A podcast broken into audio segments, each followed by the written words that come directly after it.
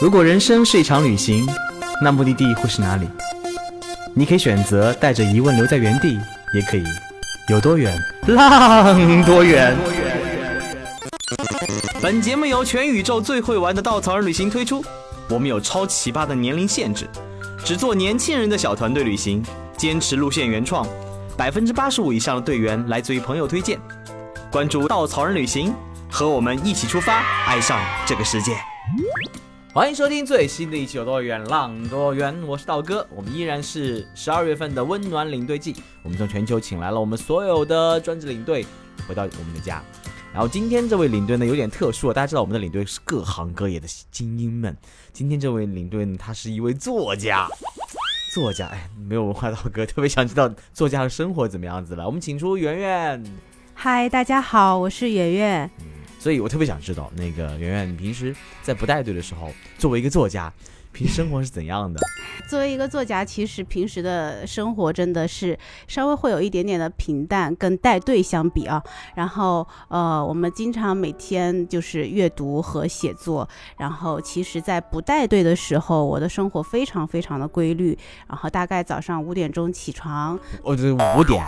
对啊，所以要做作家一定要 少睡眠吗？也不是啊，要作家分为很多类型，有的是晚上写作，有的是早上写作。我比较倾向于是早上，因为早上真的，可能你们五点钟起床的时候试试看，就会发现真的非常的安静，起不来。对，就试试看嘛。然后五点钟起床，然后呃做早餐，然后吃早餐。然后就开始阅读或者是写作，这样大概上午工作到十一点左右的样子啊，基本上就是一天的写作任务就是完成了。然后呃下午的话就是做一些自己感兴趣的事情，或者是继续阅读。然后晚上基本上都是陪伴家人的时间，所以在不带队的时候，其实生活非常非常简单。嗯，所以。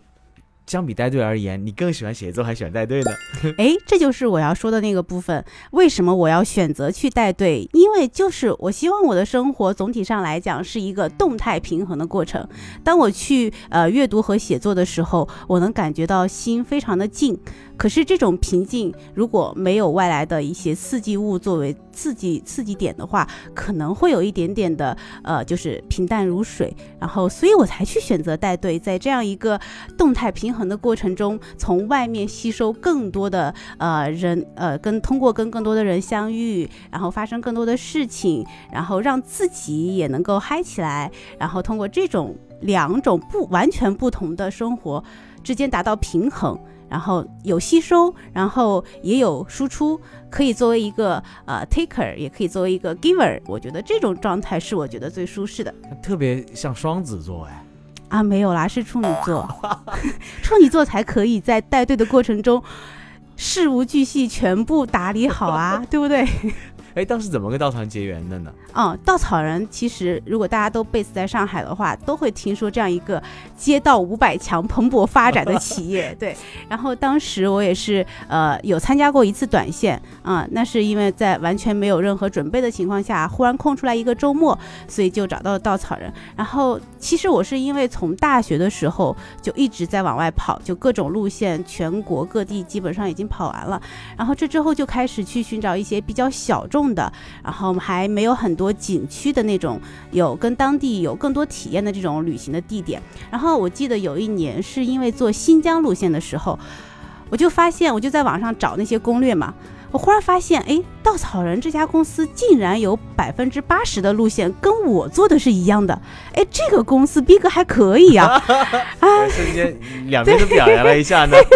是的，然后我就继续去深挖这个哦公司，发现他们的路线真的你。更让我觉得生气的是，那另外百分之二十还是我做不到的地方，所以我觉得这个这个我要留意一下了。然后呃，那一次就自从那一次之后知道了稻草人，然后也开始呃看了更多关于稻草人的一一些旅行路线或者是呃其他的一些。但是当时呃个人的人生阶段来讲，刚刚签完两本书，所以一定要静下来把书写完。然后写完之后，当我觉得这个生活又可以继续往外走，继续浪起来的时候，肯定。就要来稻草人看一看啦，然后也非常荣幸能够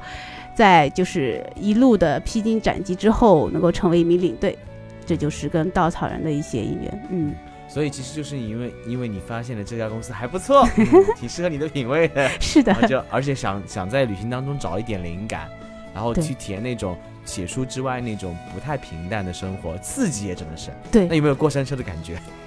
哎，其实平衡的还蛮好的，可能我这个人弹性也比较大，就是如果安静下来，也真的是可以安静下来去阅读写作，不会觉得枯燥和平淡。可是真的到出去去旅行的过程的过程当中，立刻就可以转变身份，成为一个旅行者。嗯，我觉得这种，所以对我来讲不是一个挑战，但是却是一个非常非常有力量的精神支柱和源泉，因为。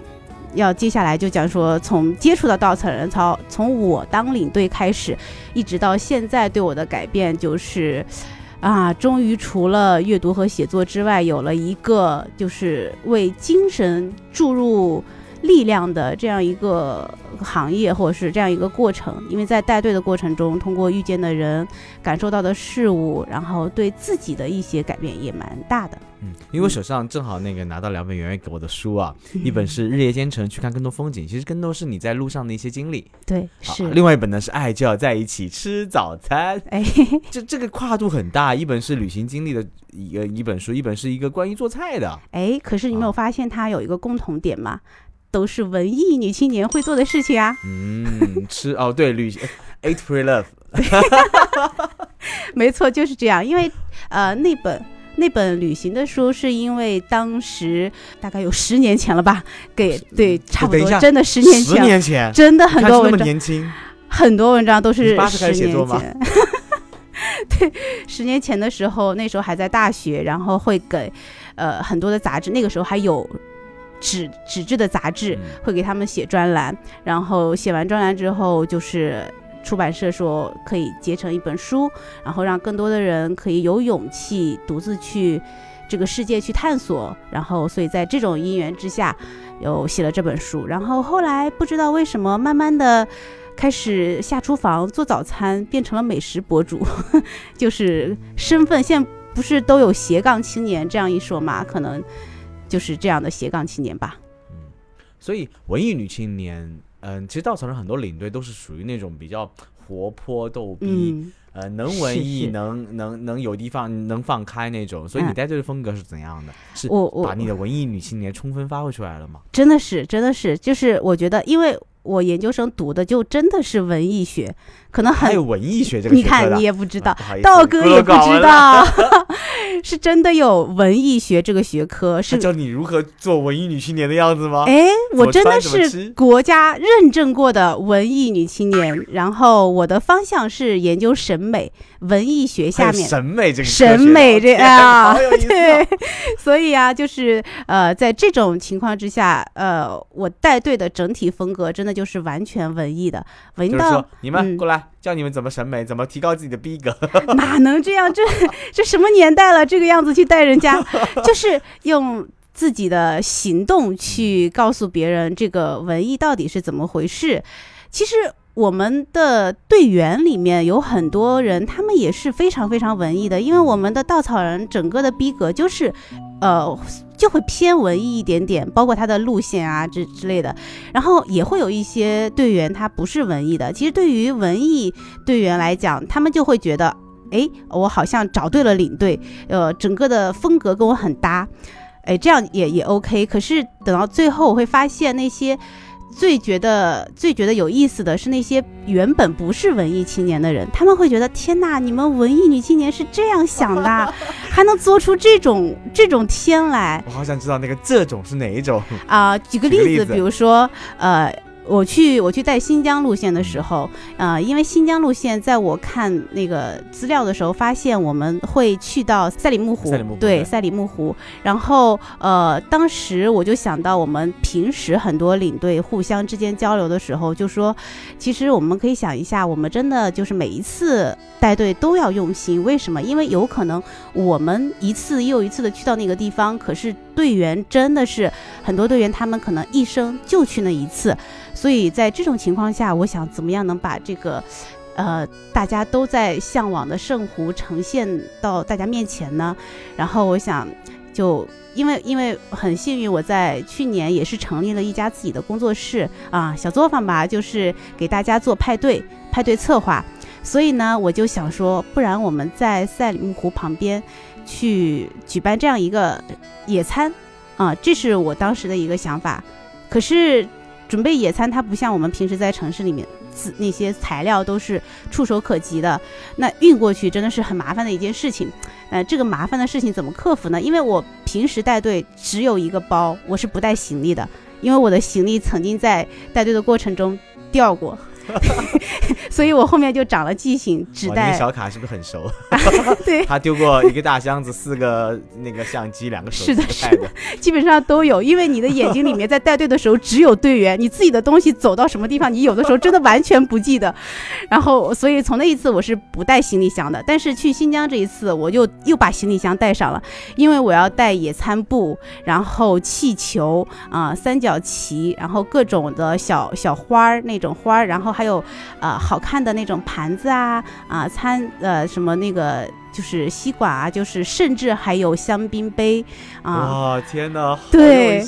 是。然后我想说，如果能够在这样一个，呃，这样一个环境之下呈现这样一个野餐，我自己也会觉得非常的开心，因为我对审美有有很高的要求。而就是处女座，对 对对，是的，是，所以我就带到那边，而且在带队的一开始呢，我并没有跟队员讲，就是想要给他们一个惊喜，然后等到那天带队的头一天。我如我就想如何让呃所有的队员都能够参与到这个野餐过程中，因为如果只是我呈现的话，大家可能只是觉得啊惊喜，但是他自己的参与感在哪里？所以呢，我就是在带队之前，通过一系列的小游戏给他们发到他们的采购资。资金，然后让他们自己去买一些他们想要在就想象中的野餐里面去买一些零食啊之类的。然后等到第二天，我们在赛里木湖旁边，就是真正的让大家呃，就是车停下来之后，然后我告诉大家会有这样一个野餐。然后呢，我从箱子里慢慢把气球、野餐垫、香槟、香槟杯各种拿出来的时候，哇，真的是现场的气氛特别特别好。然后呢，我们就呃在。大家可以想象一下，我们放着那首歌《如果有来生》，然后对，然后气球大概扎了好大好大一捧，然后我们就是在野餐垫上摆好，因为野餐垫带了很多很大啊，摆好我们的饮食，然后记得还有呃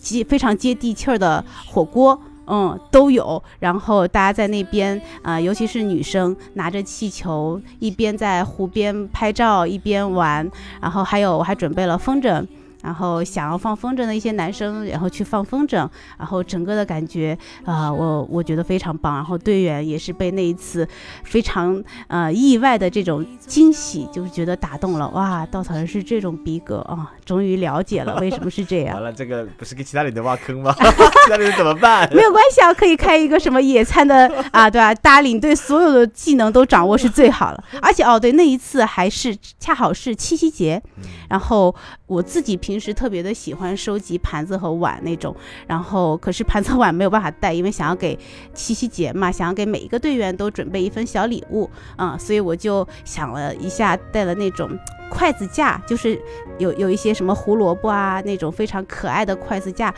筷子嘛，七夕节？那筷子不好，哎，成双成对这个意思，嗯，非常好，对，所以就是正好巧了，那个队上是我带过 couple 最多的，一共有四队，嗯，对，还有还有还有两队可能后来成了这个 我没有 follow 上，对对，是的，是的，所以这种文艺的氛围之下，就是感觉非常非常好，基本上这种这种东西蛮多的，因为我想，嗯。自己工作室这边就是 party 这边有什么材料，我都尽量能够想要带上去，呃，或者说我们还有的例子就是我们晚上嘛，晚上有的时候可能大家会到了那个住宿的地方比较早，那晚上可能有很多小伙伴想要一起聊天、一起玩，然后大家可能就会想说组织一个茶话会之类的，然后我的茶话会的确是。啊，个人觉得逼格还是蛮高的，因为都会有一些餐桌花儿，然后你可以想象嘛，那种 ins 风啊，呃，道哥懂吗？不懂，对，就是我们糙汉子。我们文艺女青年的这种各种世界零食啊，然后香槟肯定是要有的啊、然后就是呃，大家从屋就是从自己的房间里面下来的时候，因为他们不会说在旅行中有这样的期待，因为在旅行中去准备这些。说讲讲真是真的挺麻烦的，所以队员不会有这种期待。但是当他们看到的时候，哇，每一次都觉得就光这个，这个就拍照嘛是一定要有的，这个都值了。所以我能理解为，呃可能文艺的一个方面，尤其旅行跟文艺如何结合，就是让旅行变得更精致一些。对，像大哥这种糙汉子，每次旅行能少带衣服少带衣服，能穿一样穿一样的，能不洗就不洗，真的是越来越嗯。我明白了，一定要让旅行变得精致一些。那其实，在你眼中，你觉得文艺是一种什么样的特质呢？因为毕竟很多人，很多人口中的文艺，其实还会有点负面词。现在就是，哎，你这个文艺女青年，哎，你这个文艺男青年。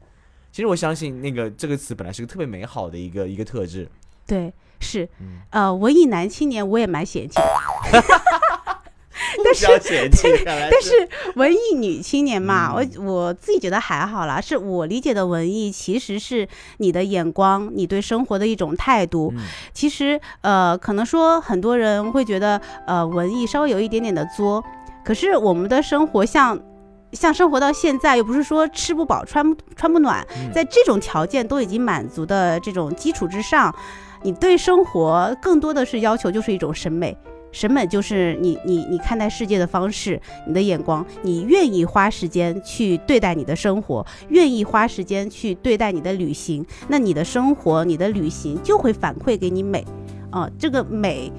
我因为我是学审美的，所以我真的很相信，呃，就是哲学上有一句话说，美是最终至高无上的一个规则，美才是这个规则。所以我觉得，呃，文艺是一件蛮好的事情，大家就多花一些心思，多花一点时间在生活上。就是都会有反馈。其实你说的这个问题，我是有在带队的过程中遇到的，尤其是那种直男说 啊，就光翻到我的朋友圈都会觉得有点烦躁了，说这个这个这个领队肯定应该比我还要作，但是真的没有，我性格很温和。可是呃，他跟我的队伍之后，他回到家里，他给我发了一条。呃，微信他说啊，真的我不知道文艺女青年是这个样子的。其实，呃，你的性格很好，但是你对待事物、对待生活，以及对待我们旅行过程中的一些点点滴滴，都很用心。然后，然后我就发现，诶，过两天之后，他的朋友圈里面也会开始摆弄一些花花草草，对，也会开始做一些嗯，他。他能力之内的精致的早餐，我觉得其实这种互相的人和人之间的改变啊、能够改变他对于生活的一些小小的态度，我觉得这也是文艺的力量，对不对？特别好，因为其实也是我们经常会提起一个话题，就是人与人之间相处时会有一些预设，尤其是实现在比如说什么白金女啊、什么凤凰男啊、什么文艺女青年啊、什么绿茶婊，各种很不好听的标签在各种人身上。其实大家都会对这种标签会有很多的奇怪假设，比如说可能看到这个人生活那么精致，哎，作麻烦。其实我相信你说的很好一点，就是我们现在生活已经很怎么说，就很。没有那种忧愁了，其实对很多人对生活已经，那对生活追求一点精致有什么不好呢？我花点时间把早餐摆个盘，拍一张美美的照片，让自己心情变好一点。对啊，当然，像道哥这种嗯追求时间的人，把包子揉揉在一起，乱捏一下，合在一口吃，也没有什么不对。就每个人每个人的活法，但是你换一个角度，有的时候，比如说，有时候早上阳光很好的时候，我坐在坐在沙发，坐在那个窗台上，然后把我的早餐，把两个包子壳开，然后突然倒杯豆浆，拍张那个光线下的照片，哎，突然觉得心情也又不一样了。对对对，我觉得真的是，你可以在各种身份中切换，斜杠青年嘛，嗯你尝试不一样的生活方式，体验不一不一样，每个人不一样的那种精致的活法，就是你对自己生活有一些要求，其实都很美好一件事儿。嗯是而且我现在特别能理解这本书的封面，爱就是要在一起吃早餐，而且那个封面是几张特别好看的早餐的摆盘。哎呀，好久没有吃这样的早餐了。哎，其实大家都觉得这是摆盘，但是它真的就是我的早餐而已。我它它，我就觉得这不叫摆盘，就是它必须要放这么精致，心情会更好。哎，我特别能能理解办公室的很多小姑娘，看上去带队是特别糙，就是一直一那个大手一挥，来跟我走。是的，对，是的，但是其实桌面上那些小花，每个礼拜都换的花，对呀、然后嗯，他们那小的精致的摆件，真的让你觉得他们对待生活生活的态度是非常认真，非常是是是，非常有仪式感跟美的。对对对，嗯是所以文艺女青年，我觉得应该说可能大家会有一些误解。真正你去看他们生活，他们不是作，他们他们只是对生活有所要求。对，有所要求就是作，那就完全不对了，这个思路就不对了。作其实就是那种你明明得不到还要。嗯，我觉得精致是我知道我要什么，我去怎么活成我要的样子，对，那是一种文艺女青年的态度。是是嗯，所以你觉得文艺女青年在旅行当中会有跟别人不什么不一样吗？除了对生活、对对旅行过程会比较要求高一些，或者说对我我想更有仪式感的去旅行之外的话，你是说呃跟谁不一样呢？就跟跟那些像我这种糙汉子，会有一点点的不同吧。嗯我我个人觉得啊，嗯我我首先我也非常喜欢你们这种糙汉子的旅行方式，因为就 头也不洗，澡也不洗，对吧？就很舒适啊，没头没脑，每天开心。只是不吹头发而已。对，我就觉得也很开心。嗯就所有的方式，我都觉得都有它的优势。嗯那文艺女青年，可能我会在带队的时候，呃，会跟大家更多的去分享彼此的心情，嗯然后会更多的去聊天儿，然后可能呃跟大家交流的更多。啊、这个是是差别的部分。然后呃，通过这种交流和分享，嗯，队员可能不仅仅是这几天的旅行过程中非常的嗨，非常开心，去到了美好的地方，拍了美好的照片儿，他们回去会有一些思考。啊、我我我我以为啊，可能会有一些思考，或者是说会有一些让他们有有积极改变的地方。这种通过通过这种交流和分享，嗯，其实我们跟圆圆短短聊天当中就能发现，他对生活的要求是非常高的。我相信你的工作室在策划派派对的时候，一定是非常非常那个精致的。大家可以在我们的微博上和在我们的那个简介里面看到圆圆工作室的名字，也欢迎大家去去搜索，嗯，去有什么需要策划的派对可以找到圆圆。嗯我相信他一定谢谢能给你一个非常完美的回忆。哎，那带队过程当中的话，有什么温暖你的故事吗？其实我觉得我所有的带队的过程中，我觉得所有的队员都非常棒啊、对我个人的一些改变啊，是呃，我喜欢跟队员在带队的过程中。聊他们的爱情故事，或者是观察他们的爱情，因为我们稻草人不是有一个，呃，叫行行走的非诚勿扰。扰，对，所以这个在旅行的过程中，爱情是经常发生的。然后，因为我我个人爱情经历比较少，就不小心就一下就碰到真命天子了，就很烦恼。然后，很烦恼，拉仇恨简直。对然后呢，我会在带队的过程中，就是呃，通过跟他们一些一些。爱情故事的交流，体验到更多爱情的版本，这样呢就坐下嘛，各种各种生活经历都是需要的。然后我印象比较深的就是，呃，有一对云南的小夫妻，然后他们在整个的旅行过程中，一直都是通过互黑来跟对方交流的。然后可是他们彼此之间竟然完全没有没有生气，就是每当他们说一句话，我们都觉得啊，可能要要要开始冒冷汗了，或者说这男生求生欲怎么一点都不强，就为他们着急的时候，会发现哎，他们女生非常开开心心的就接受了，然后再就是下一个阶段，嗯，再反驳一句或这种这种，然后然后他们还在就是整个的过程中分享了很多他们啊、相识，然后。求婚，然后就是结婚的故事。他们也是一个非常爱旅行的人，他们怀宝宝，包括最后生宝宝，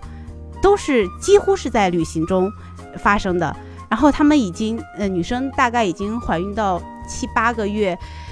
的时候都还是要去爬山，要去呃各种地方去旅行，然后还有一些就是还有一对长沙的小夫妻，然后他们在第一次自我介绍的时候说去新疆旅行，因为那次是新疆团，他们说他们是去度蜜月的。我当时我就很惊讶，我自己也有点发冷了。来新疆度蜜月，他们是完全没有看攻略之类的吗？就是新疆这是一个硬件条件相对来讲真的比较艰苦的地方。然后我心想说，度蜜月应该是去一些海边啊，或者是至少是在度假的感觉。然后等到后面才发现，他们是真的完全没有做攻略。他们的这个蜜月整个的行程在新疆啊、包括自己身体可能也不太适应，还是比较苦的。然后呢，在他们身上，我又发现两个人一直都是呃相敬如宾，然后彼此都非常的温和。两个人当他们身体有不舒适的时候，呃，非常非常会互相照顾，然后呃也不会有说埋怨啊，或者是呃。为对方挑选路线的不合适而生气或者什么，完全没有。所以我当时就觉得，呃，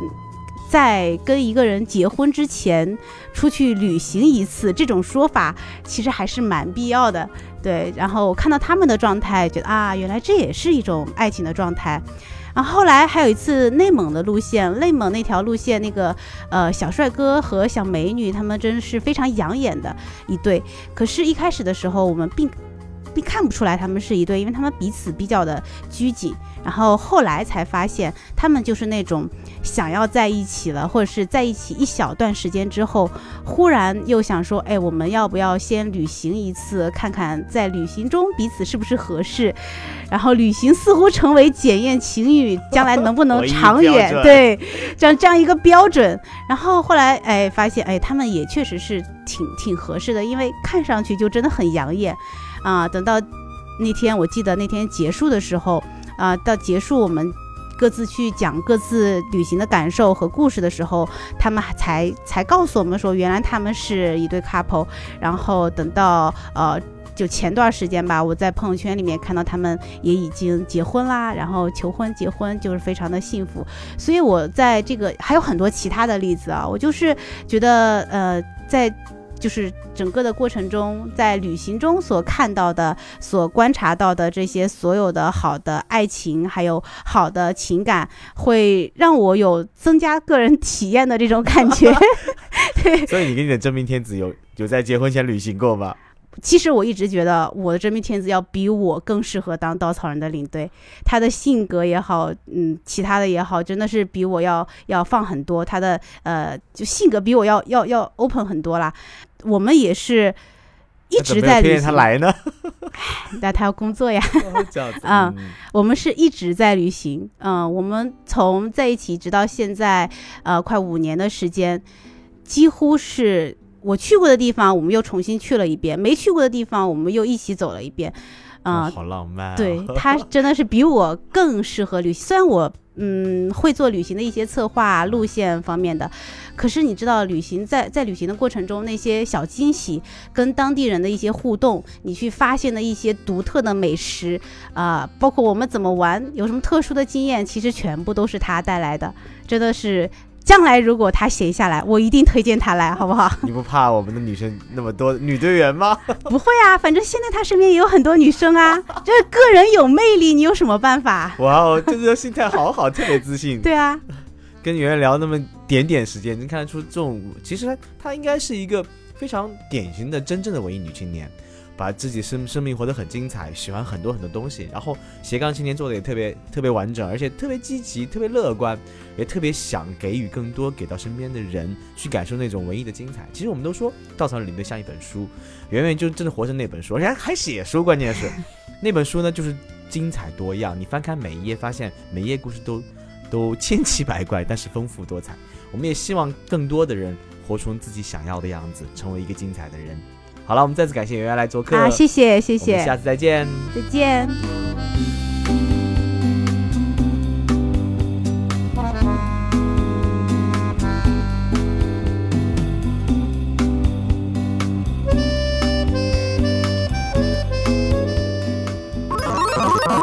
请搜索“稻草人旅行”，和我们德艺双馨、颜值出众的领队一起出发，爱上这个世界。